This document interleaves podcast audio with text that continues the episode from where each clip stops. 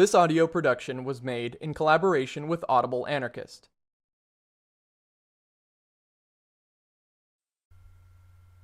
The Bolshevik Myth, Chapter 16 Rest Homes for Workers. For months, Zorin has been thinking of a project to afford the toilers of Petrograd an opportunity to recuperate during the summer. The workers are systematically undernourished and exhausted. A few weeks' rest and an improved pyok would give them new strength, and would at the same time be a demonstration of the interest the Communist Party is taking in their welfare. After protracted discussion, Zorin's idea was approved by the executive committee of the Petrograd Soviet, and he received authority to put his cherished dream in operation.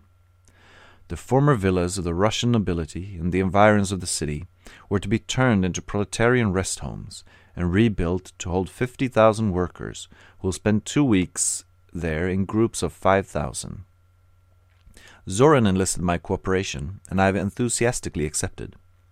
We have paid several visits to uh, Kameni Island, where the most beautiful villas and palaces are situated, and I have worked out a detailed plan for transforming them into homes for small families and workers, providing also for dining rooms, libraries, and recreation places. Zorin has appointed me general manager and requested that the work be rushed in hurry up American style, as he expresses himself, in order that everything be completed by the 1st of May, which is to be celebrated on a large scale as a revolutionary holiday. The island has been neglected since the revolution. Most of the villas need thorough renovation, and even the roads are badly out of repair. We mean to create an artistic summer resort with modern improvements and comforts for the benefit of the proletarians. Surely no government has ever undertaken such work before. Architects and civil engineers are on hand, but we find great difficulty in procuring building material and efficient labor. The Petrograd warehouses are stocked with the things needed, but it is almost impossible to learn just what is on hand and where it is to be found. When private property was nationalized, the stores and warehouses were sealed, and no one apparently knows what they contain. Our architects, engineers, and workers fly about the city, wasting their time in a vain effort to secure the required material. For days they crowd the various bureaus to procure authorized orders for a few spades or lengths of water pipe. And when these are finally secured, we are balked by the general ignorance as to where the object sought can be found. In this situation, the only economic and efficient mode of procedure would be to have our own committee overhaul the warehouses and take an inventory of the stock on hand. But my proposition to this effect has impinged upon the thick wall of the prevailing bureaucratic system. The commissars of the various departments, all communists, are inclined to take offense at such apparent ignoring of their authority. Established modes of procedure have to be followed. Moreover, the stores and warehouses had been sealed by the Cheka. Without its permission, in each particular case, the locks cannot be touched. The Cheka frowns upon my suggestion, coming from a non member of the party at that. Nicheva ne podelayes, Zorin says. I found the new Soviet bureaucracy, its inefficiency and indifference, the greatest handicap in the work.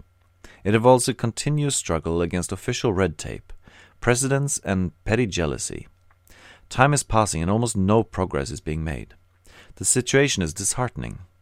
I consider it vital that the men employed in the work of preparing a recreation place for the proletariat should themselves feel an interest in the matter, for only thus can effective cooperation be secured and results achieved. I have therefore suggested the formation of a committee to visit the shops and factories, to explain our plan to the workers and enlist their interest and voluntary aid. I pointed out also the moral value of such proceeding, and offered to organize the committee from the Buford deportees, most of whom are still looking for employment. Zorin favors the idea, but objections have been raised in various quarters. I wonder whether it is official distrust of the Buford men or disinclination to permit such a committee to get in direct contact with the workers. At any rate, the carrying out of my suggestion has become involved in endless applications to various commissars and has apparently been lost in the intricate network of the Soviet machinery. Instead, soldiers and prisoners from the forced labor camps of the city have been commandeered for road repairing, cleaning neglected gardens, and renovating the houses, but they have no interest in the work. Their thought and time are entirely preoccupied with the question of the pyok, a most vital matter, For not being employed at their regular tasks, they risk losing the rations due them, and no adequate provisions have been made to feed them on the island. A general mess hall has been opened, but such favoritism prevails there that the prisoners and soldiers without influence often remain without meals. Preference is being given to the numerous friends and appointees of the commissars and communists. The common laborers at work are growing dissatisfied. The actual worker, a soldier said to me, will not get into the summer resort. It will be only for commissars and communists.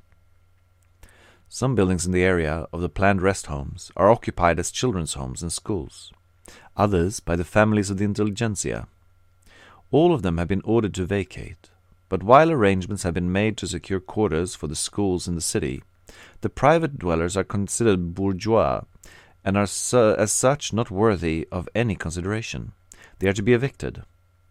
Yet hidden influences are at work. A number of the bourgeois have received protection, while those without friends in high places are vainly begging for mercy. Zorin has asked me to execute the order of eviction, but eager as I am to establish rest homes for the workers, I had to refuse to cooperate in what seems to me gross injustice and needless brutality. Zorin is displeased at my sentimentality, and I am being eliminated from the work.